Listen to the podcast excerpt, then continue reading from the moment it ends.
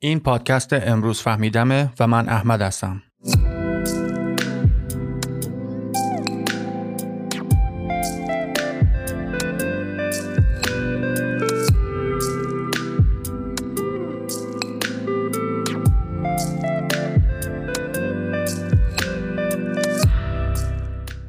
توی این قسمت می‌خوام راجع به رابطه میزان درآمد و احساس رضایت از زندگی صحبت کنم و چند تا تحقیق در مورد این موضوع رو با هم مرور می‌کنیم و تحلیل می‌کنیم.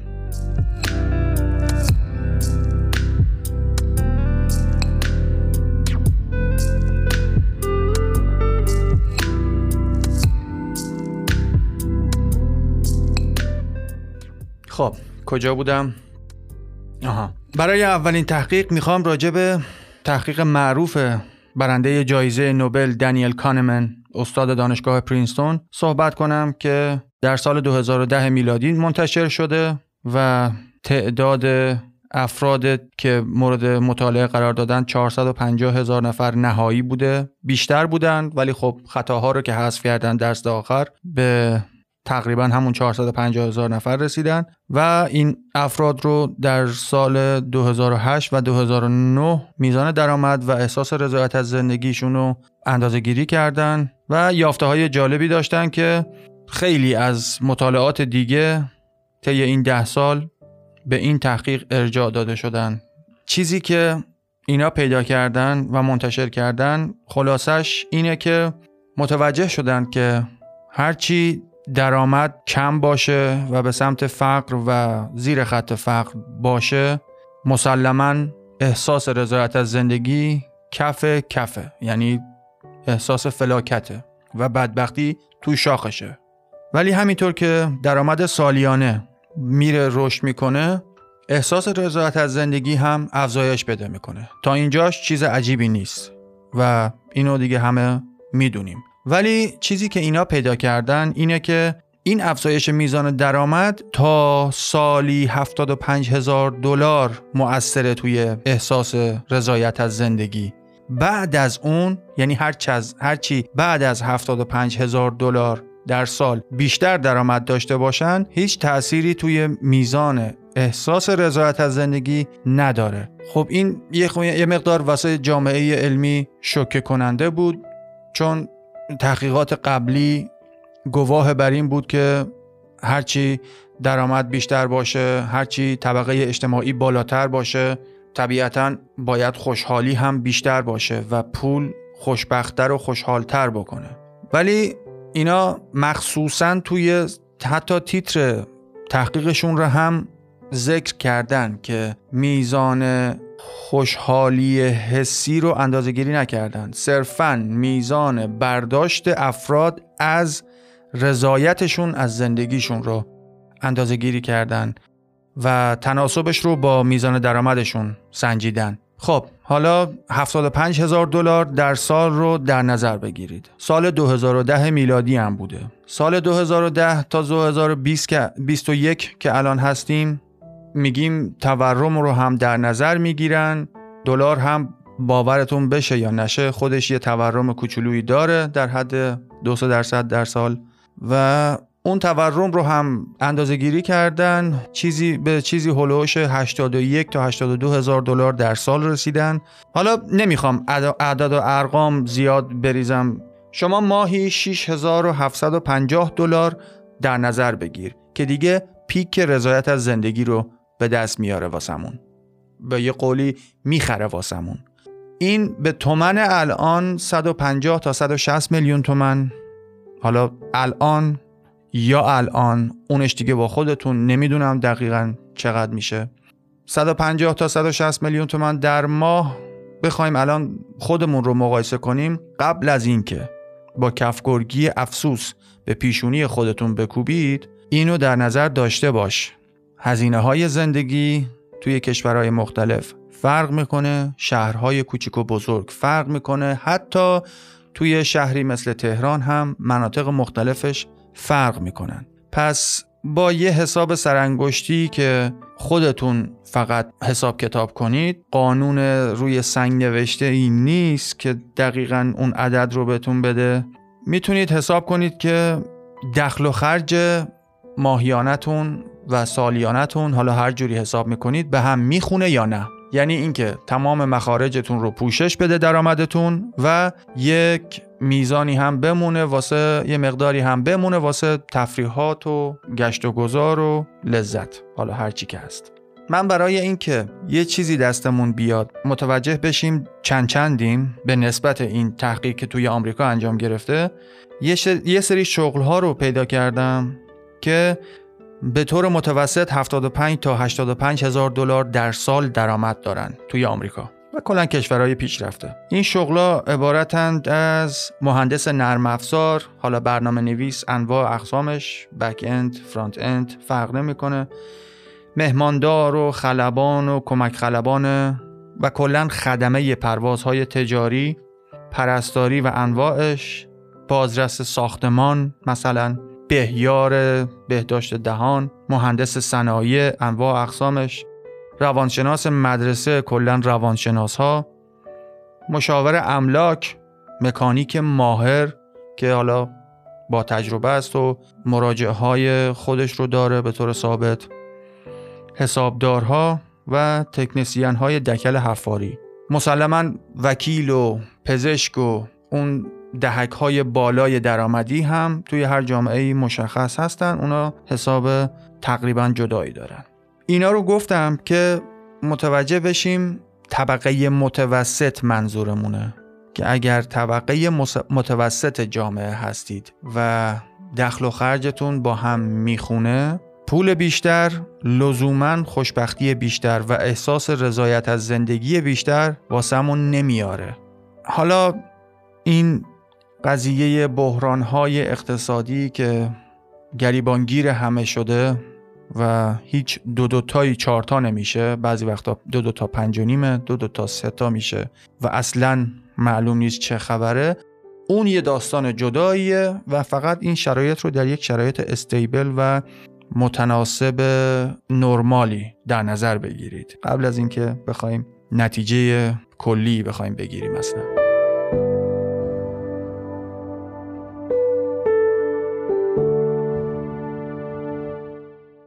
تحقیق قبلی رو گفتیم سال 2010 بود. حالا 2011 پروفسور مایکل نورتون که الان استاد دانشگاه هاروارد دانشکده بیزنس موقعی که توی دانشگاه بریتیش کلمبیای کانادا بوده در شهر ونکوور تحقیقی رو انجام دادن روی دانشجوهای همون دانشگاه توی کمپ دانشجویی همونجا این تحقیق رو می‌خواستند ببینن پول رو برای کی خرج کنیم احساس خوشحالی بیشتری بهمون به دست میده. پولی که بهمون به می‌رسه حالا چه درآمد باشه چه هدیه باشه چطوری خرجش کنیم برای کی خرجش بکنیم احساس خوشبختی بیشتری می‌کنیم. طوری که آزمونشون و اون تحقیقشون رو طراحی کردن به این شکل بود که مقدار مقدار پولهای متفاوتی به شکل حالا 5 دلار یا 20 دلار رو توی پاکتنامه هایی میذاشتن و دو گروه کردن دانشجوها رو.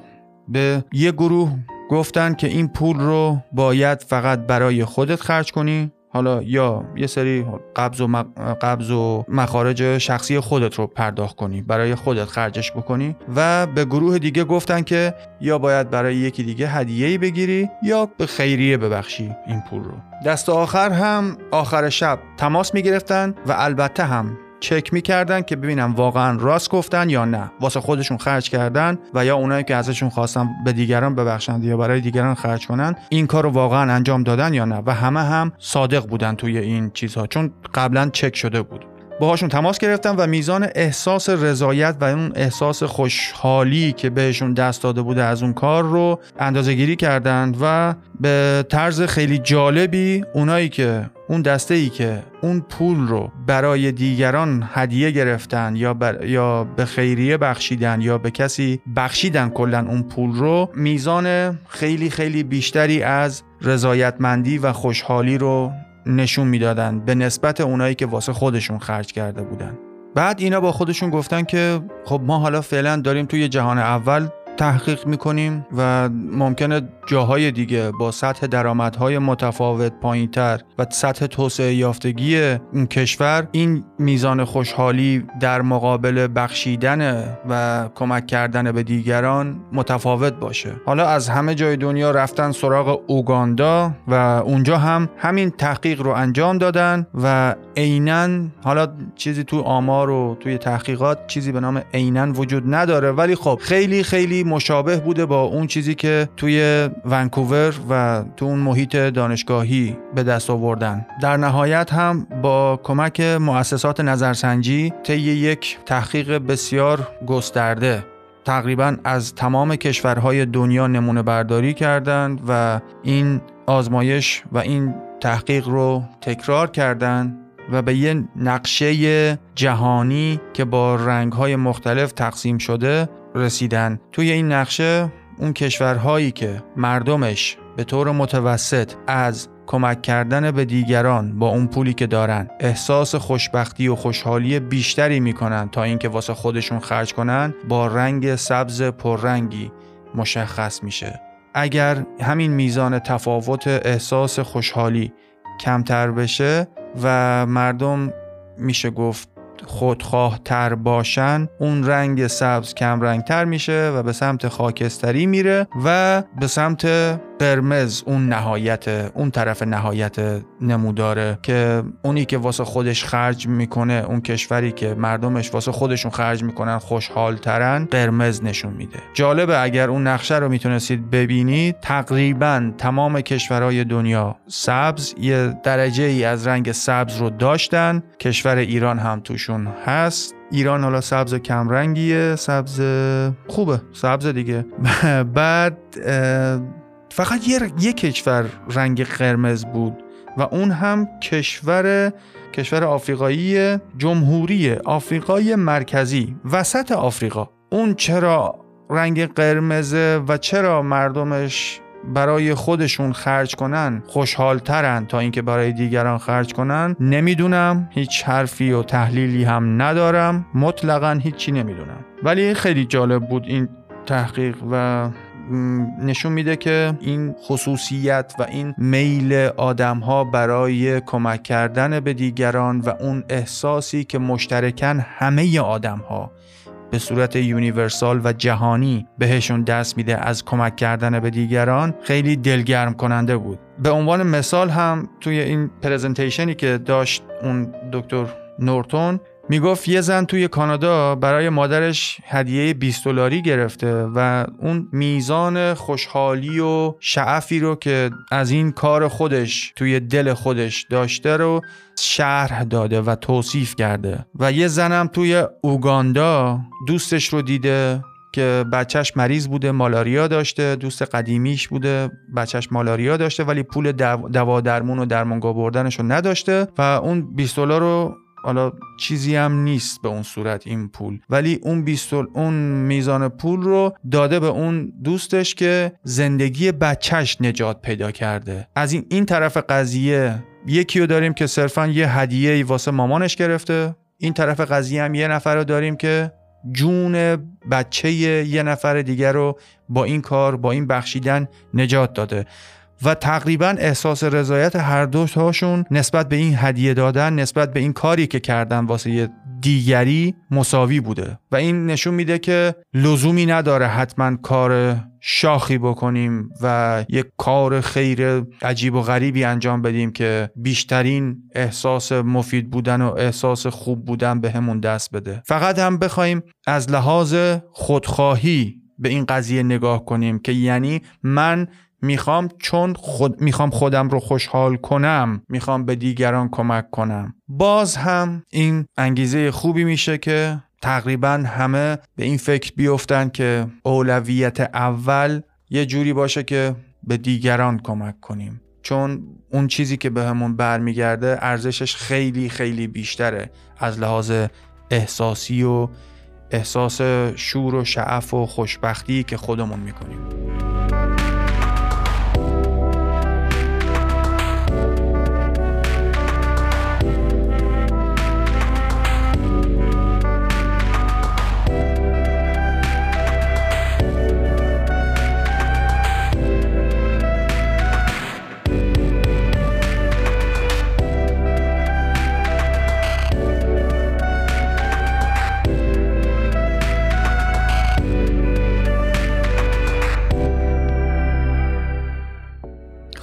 اینا همه خوب و خوش و خورم. بر فرض اینکه ما دیگه فهمیدیم کمک به دیگران خیلی خوبه و بازخوردی که از اون کمک کردن می‌گیریم نفعش برای خودمون از دید خودخواهانه خیلی خیلی بیشتر از اینه که واسه خودمون پولمون رو خرج کنیم. ولی شاید واسهمون سوال پیش بیاد که اگر اون قسمت از پولی که واسه خودم خرج می‌کنم رو من چطوری خرج کنم که بیشترین نفع و ازش ببرم. بیشترین احساس رضایت رو داشته باشم. واسه این پول زحمت کشیدم درآمدمه حقوقمه ارسمه هرچی هست. چطوری خرجش کنم این درآمد خودم رو که بیشترین نفع رو از اون پول خودم ببرم؟ جالبه که در سال 2017 هم یک خانم جوان آینده دار به نام ساندرا متس فارغ التحصیل دانشگاه کمبریج. یه تحقیقی با کمک همکارانش انجام دادن روی دانشجوهای همون دانشگاه کمبریج و به شکلی که اون تحقیق رو طراحی کردن جالب بود. و اون اینطوری بود که یه, یه تعداد دانشجو رو انتخاب کردن به صورت رندوم و ازشون تست شخصیت گرفتن. حالا نگفته نماند خانم ساندرا متس هم فارغ التحصیل رشته روانشناسی شخصیته روانشناس شخصیت خودش.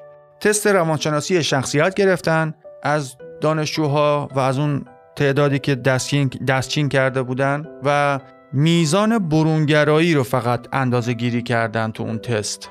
حالا یه تست پنجگانه نئو داریم که انشالله توی قسمت های دیگه حتما راجع بهش صحبت می‌کنم. ولی یکی از شاخص های اون تست تست میزان برونگرایی فرده. هرچی بیشتر امتیاز بیاره آدم برونگراتریه هرچی کمتر امتیاز بیاره آدم درونگراتریه طرف. لزوما هم چیز بدی نیست. چه برونگرایی چه درونگرایی چیز بد نه این خوبه نه اون خوبه. چیز خاصی نیست. فقط یه میزان اندازه گیریه خب اینا چکار کردن؟ اون سی درصد بالایی که بیشترین امتیاز رو گرفتن یعنی برونگراترین ها بودن و اون سی درصد پایینه اون کفی که درونگراتر بودن رو بازم از اونا جدا کردن انتخاب کردن و بهشون کپون دادن.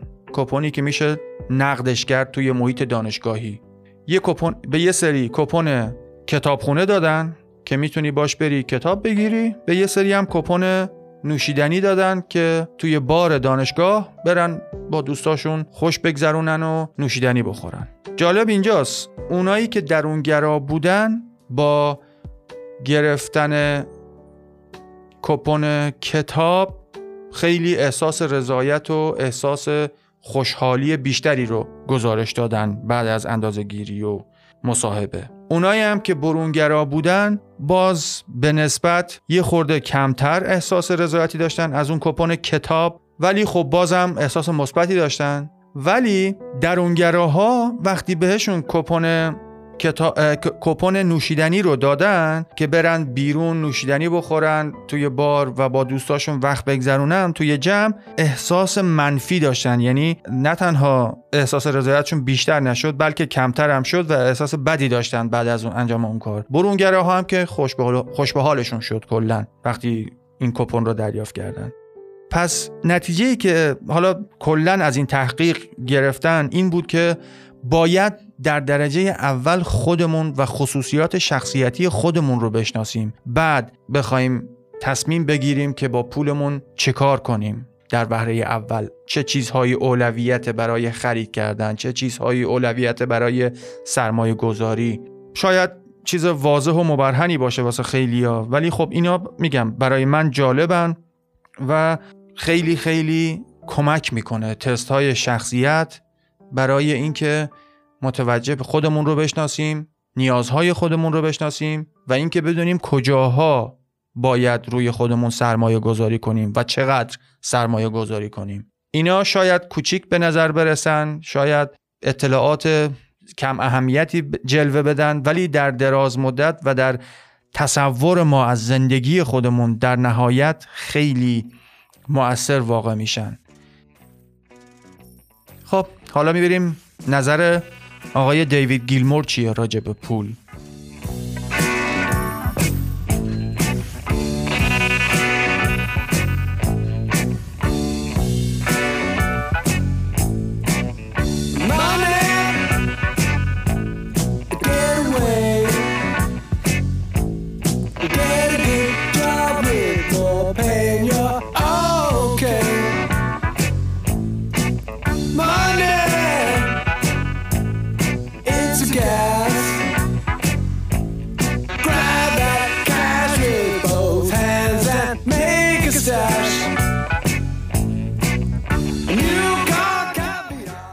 هر چقدر هم با نظر آقای دیوید گیلمور من موافقم ولی خب فکر نکنم مجوز ارشاد داشته باشه.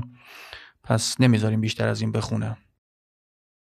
در سال 2020 همین تابستون گذشته هم یک تحقیقی اومد بیرون توی نشریه واشنگتن پست من خوندمش.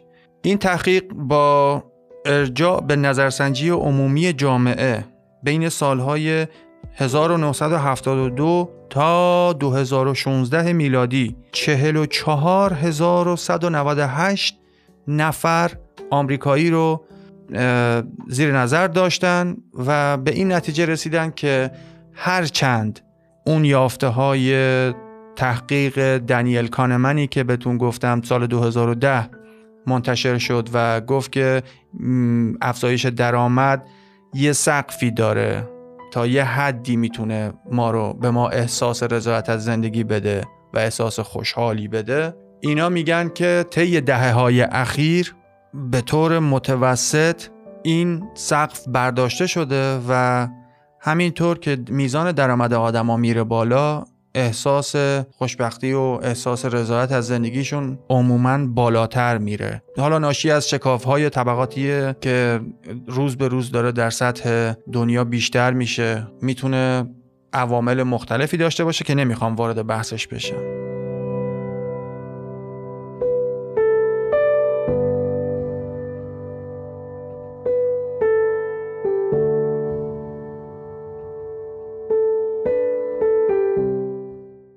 هیچ تحقیقی وحی منزل نیست. و فقط یه سری داده ها رو به ما میده که بله یک موضوعی اندازه گیری شد تحقیق شد این نتیجه حاصل شد. شما جالبه براتون دوباره تکرارش کن که انشالله اگر تکرار پذیر بود و اگر هم شما همون نتایج رو تقریبا و تحقیقا به دست آوردید اعتبار اون نتیجه و دستیابی به اون نتیجه بیشتر میشه. ناگفته نماند اون تحقیق دکتر کانمن که سال 2010 منتشر شد بارها و بارها تکرار شد و تایید شد و در مجموع این تحقیقات راجع به رابطه پول و احساس خوشبختیمون اینو می‌تونیم برداشت کنیم ازش که وقتی نتونی نیازهای اولیه مثل سرپناه، خونه، پرداخت قبضهات غذای سالم و کامل و میزان تعطیلات کافی برای گذراندن وقت به دلخواه خودت داشته باشی. حالا می‌خوای وقت رو با خانواده خودت بگذرونی یا تعطیلات رو داشته باشی با دوستان یا هر چیزی بدون شک از زندگیت رضایت نخواهی داشت. این چیزیه که دیگه شک و شبهی توش نمانده و همه به اتفاق موافق هستن با این اصل. دوم اینکه با شناختن بهتر خودمون می‌تونیم بهتر بفهمیم که چطوری پولمون رو خرج کنیم که بیشترین رضایت حاصلمون بشه. بیشترین احساس رضایت زندگی رو به دست بیاریم با اون با همون مقدار پولی که داریم. و در نهایت اینکه کمک کردن به دیگران بدون شک کلید خوشبختیه. تکرار می‌کنم. کمک کردن به دیگران بدون شک کلید خوشبختیه. اگر می‌خوایم اصول خانواده هسته‌ای رو رعایت کنیم که باید به نظر من این اصول رو رعایت کنیم با همسر و فرزندان خودمون شروع کنیم و از کمک کردن به همسر و فرزندان خودمون به هیچ بهونه دریغ نکنیم. بعدش اگر وقت و پول اضافی آوردید انرژی بیشتری داشتید می‌تونید به پدر مادر خودتون و پدر مادر و خواهر برادر همسرتون کمک کنید. دایره رو همینطوری افزایش می‌دید. خانواده درجه دو دوستان صمیمی قدیمیتون دوستان واقعیتون همسایه های خوبتون که می‌دونید خوبن و باهاشون رفت آمد دارید و و و می‌تونید اون دایره کمک کردن به دیگران رو افزایش بدید. هر کسی به توان خودش. ولی اگر حداقل همسر و فرزندانتون از کمک شما از کمک بیدریق شما بی بهره باشند حتما یه جای کارمون میلنگه.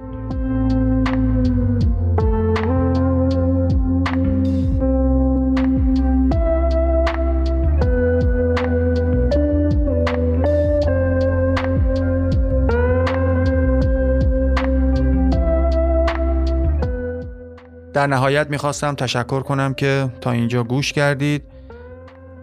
من مرتب سعی می‌کنم قسمت های جدید تحقیقات جالبتر موضوعات اساسیتر و کاربردیتر برای زندگی آمون در این برنامه ضبط کنم و باهاتون به اشتراک بذارم. امیدوارم که از این قسمت استفاده برده باشید و اینکه ازتون می‌خوام به هر کسی که فکرشو می‌کنید می‌تونه از این مطالب استفاده ببره و کمکی بهش میشه خواهش می‌کنم این پادکست رو معرفی کنید. آسونه پیدا کردنش. ممنونم. خدا نگهدار.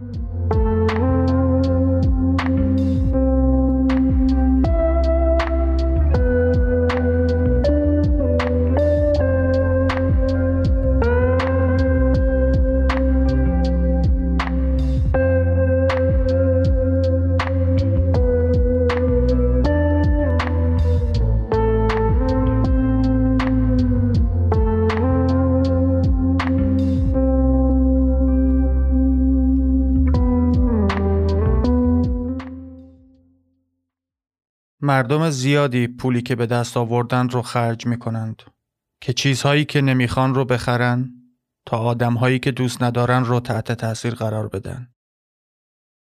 ویل راجرز ممنونم که تا آخر موندید.